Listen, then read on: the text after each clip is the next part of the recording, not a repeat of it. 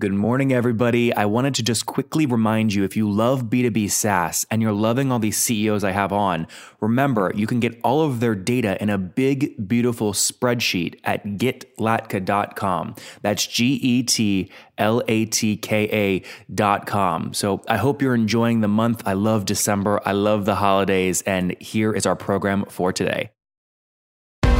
This is the Top Entrepreneurs Podcast, where founders share how they started their companies and got filthy rich or crash and burn.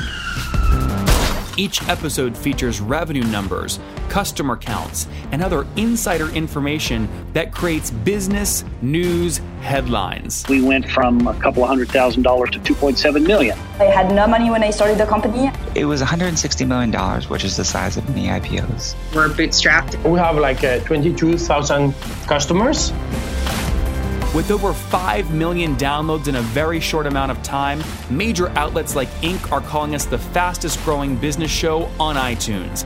I'm your host, Nathan Latka, and here's today's episode. Hey guys, my guest today is Doug Sandler. He's a podcaster, producer, and self proclaimed big mouth. He loves big ideas but hates small details and can often be heard yelling on the phone, Can I hire somebody for that? He's host of the Nice Guys on Business podcast and founder of Turnkey Podcast Company. Doug, are you ready to take us to the top? Yeah, man, let's do it. Okay, so you have your own podcast and then you have a company that produces podcasts. Tell us about the production company first. What do you do for somebody that wants to launch their own show? So concept to launch and then production post uh, post launch you know the idea behind it is so many people want to do a podcast but they they're in this space where they don't you know just even the equipment for them is like well how do i what do i where do i all of those questions. So we take their hand and basically carry them through the entire process from concept to launch. And then once they've launched they don't want to produce their podcast because they don't want to deal with any editing or anything. So we actually can create that side of it for them as well. And now, I imagine a tough part of your job is someone that comes to you and says, "I want to launch a show," but you know, with your radar detection, it's going to be a total loser. Uh, it's not going to work. The format's boring. They're copying somebody else with no unique angle. How do you tell somebody no? Well, you know, the, the beauty of what we do is that we have the right, and all salespeople have this right. We don't we don't have to hire every client that decides to come our way. So even though they have money, it doesn't mean that they're going to be a client of ours. So the way that we look at it is we we look at the overall package. If we think that it is something that is marketable and sellable, and we have a show, the Nice Guys on Business podcast, that based upon our two and a half, almost three years and almost 500 episodes worth of experience. Jeez, always. I know, really. We kind of we understand what it takes in order to be successful with getting your message out out there. And if we don't feel like they hit on the right um, stride and we don't think that we can take them there, then we'll we'll we won't hire them as a client. Be more specific because there's people listening right now thinking about launching their own show and they're going, "Do I have what it takes? Is Doug going to accept me?" I mean, literally, what do you look for? I look for personality, I look for style, I look for message, and I look for what is their goal, what is the strategy, what what can we actually do with them. Sometimes it's not about getting a big audience. You can have a small audience and still monetize your podcast and make a lot of money. If your if your goal of your podcast is just to share your message through a different channel, absolutely, we can take anybody. If your goal is to monetize that, then we, we're talking a whole different story because we have to understand the strategies that we're going to employ to make money out of their podcast. So, do they have a book that's sellable? Do they have an online training program or do they have speaking services? Or are they just, their goal is just to get their message out? So, depending on what their goal is, there is a spot for everybody. But if they want to monetize, they've got to be able to sell what they're doing, you know, just to their audience. And and how do you charge? What's one of these like packages cost? Is it monthly or one time? We charge a one-time fee, depending on how much startup and how much setup that we're doing, anywhere between five and ten grand to to start them through the process, and then we charge them again based upon the amount of time and energy and effort that we're putting into their monthly production. We'll charge anywhere from seventy-five dollars to three hundred and fifty bucks per episode to actually produce the episodes. Yep, and that is like, hey, I'm sending you the raw Skype interview file, Doug. Can you edit it, put on the pre-roll, the post-roll, the mid-roll sponsor, and get it scheduled in Libsyn to be released at 5 a.m. on Monday morning? Exactly. And then some clients come to us and don't even know that terminology that you just went through, Nathan. They just say, I just have these interviews. What do I do with them? And, uh, you know, oftentimes what we'll do is we will actually sit on, uh, we use a program called Zencastr. So we'll be on Zencastr with them as they're recording their interviews and they don't have to do anything beyond that. We will just, we will take that entire file and process the file for them. I love this. Focusing just on the production business. So ignoring your own show, any sponsors, etc. How big is your production business? Like last year, I mean, are we talking 100 grand in sales, a million? Well, we're fairly new at it. I mean, we've been we have 500, just about 500 episodes through our podcast that we have done. We started this about six months ago. We have okay. a dozen clients. We have a dozen clients right now. So you know you can do the math anywhere between five and ten grand per per launch for them and then anywhere from 350 to 750 we actually have a couple of clients that are in the thousands of dollars every month that they spend with us.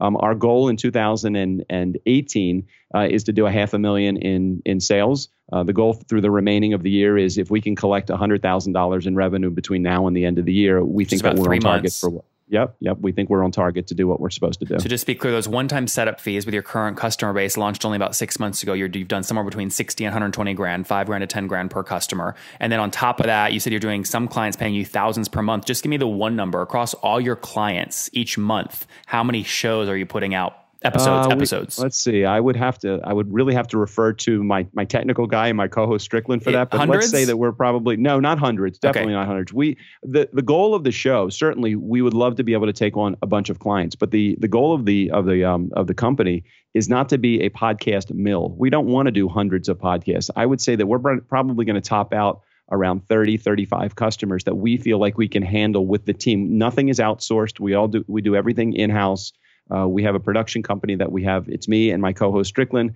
We have an executive producer and a show producer. So between the four of us, we're working with these clients. So I- would say I, I don't know, uh, Couple dozen? 50, fi- yeah, 50 episodes that we're doing in the course of a month right now. Yeah. So most Uh, people that's- then, if I'm doing the math right, 50 divided by 10ish customers each, they're publishing mostly weekly. For exactly, thank you. If you, that was the end result that we were trying to get to, most podcasts are doing weekly episodes. Exactly. Very rare that you have somebody that would be as crazy as we are to do five episodes a week. We just we love it, and this is our space. So you and me both, man. That's why I wanted to have you on. You're you're daily, I'm daily. It's like it's part of the process. So let's shift focus to your show. You and I cut you off. What were you going to say?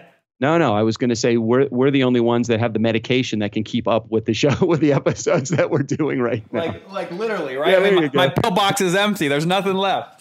Dude, you you've got to get that pillbox filled, and then when when that when that goes, you just have to start with a bottle.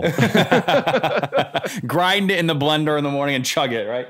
All right. So, yeah, tell us about your show. So, you said you launched it about three years ago, 500 episodes. Why launch the show? So originally, the purpose of the show was launched to promote my book. I have a book called uh, "Nice Guys Finish First," and this whole "Nice Guys" brand it really came as a result of um, of us trying to, uh, well, me trying to promote my book.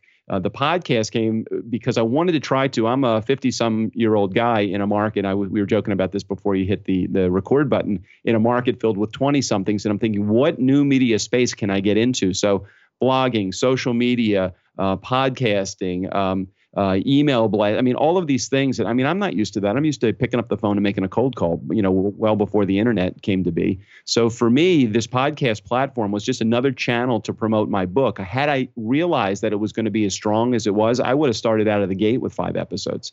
But I, we started with one episode. We started with one episode a week. A week, and then you've scaled it up.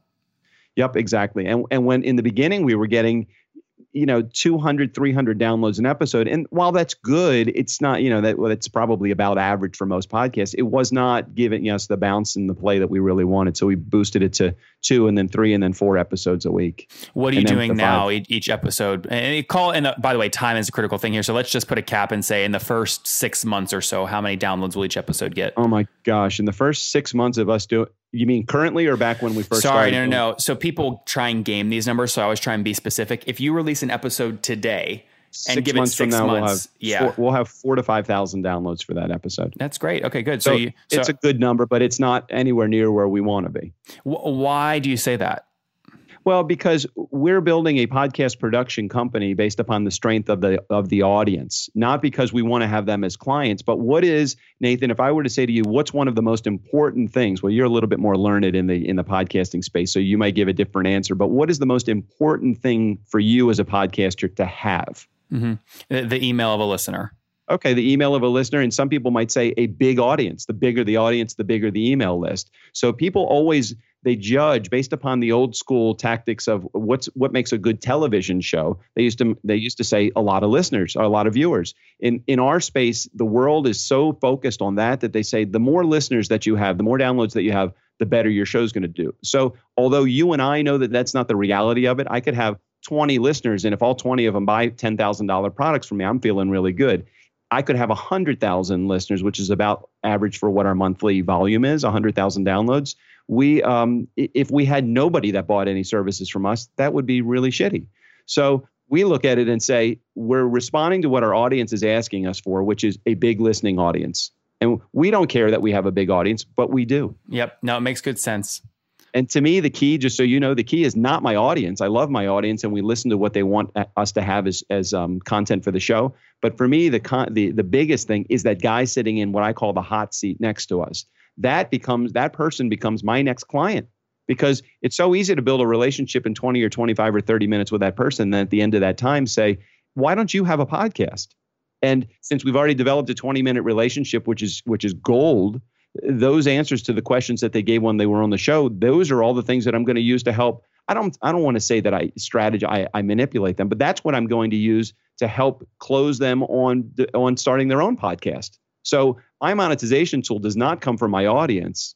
It comes from that guy sitting next to me. I don't even care if I have an audience. I love my audience. We call them our Funkin fans or nice guy community. But my audience is not where I'm making my money. I'm making my money from my guests that are sitting next to me.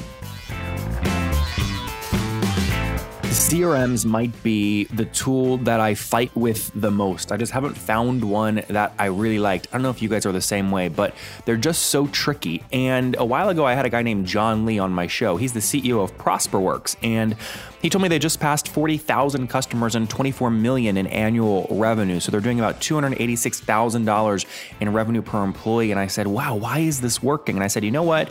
I'm going to try it. So I went to prosperworks.com forward slash love your CRM, signed up, and it immediately became clear why it worked. Those of you that love growth hacking, you should go to that link just to see how they do the onboarding. That's prosperworks.com forward slash love your CRM. In short, it's like magic. You know, I'm not the guy that you know finishes the sales call and then takes the time to actually put data into the CRM. They have this magical way of just doing it, and it's a beautiful thing. So every morning when I wake up, I just go, okay what leads are ProsperWorks telling me to reach out to because they're most likely to close? And it works so well. And you guys know I love money and I love only focusing on the leads that are going to close. So I encourage you to try ProsperWorks. They're sponsoring the show.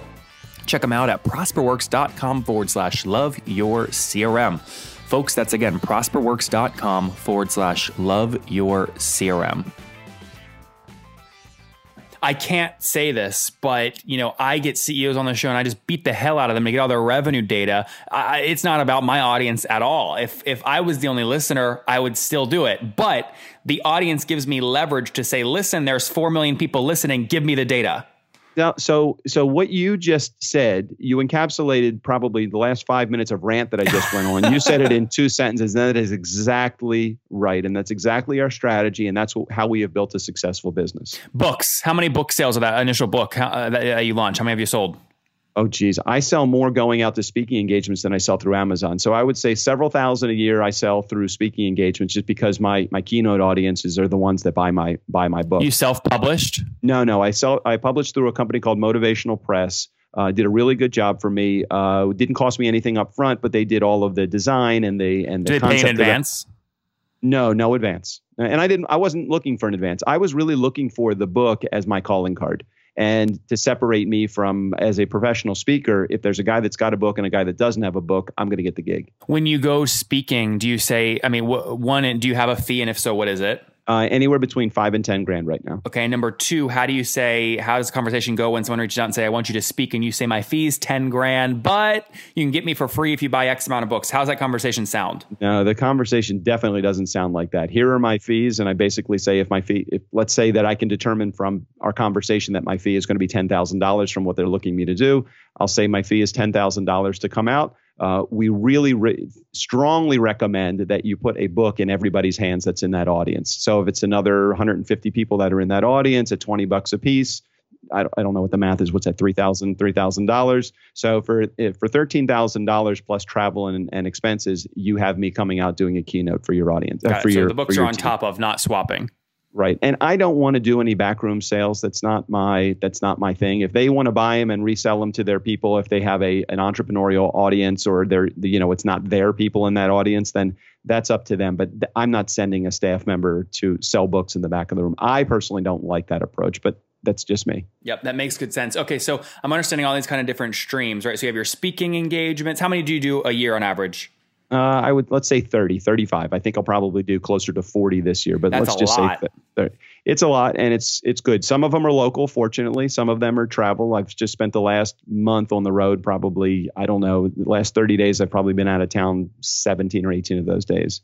So it's a lot. Are you booking all these yourself? It's all inbound, or do you work with an association or have an agent?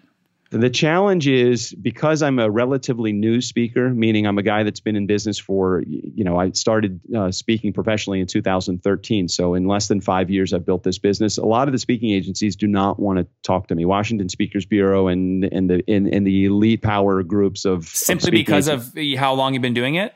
Uh, well, because I'm not charging consistently the right number for them. They're not going to book a $5,000 speaker. And, you know, honestly, the way that I look at it is if I have a, an audience that potentially is huge potential for me, I'll go out and speak free. I mean, I'm not I'm not advertising this, but I would go out and speak free if the opportunity is, well, I have 10 speaking gigs that I can pull out of that group at $10,000.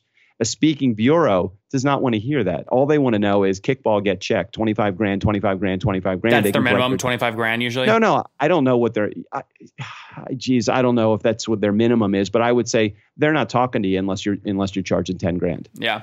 Interesting. Makes good sense. Okay, let's wrap up here, Doug, uh, with the famous five. These are just one word answers. Number one, what's your favorite business book Oh wow, I would have to tell you that would be besides your um, own? Who moved my cheese?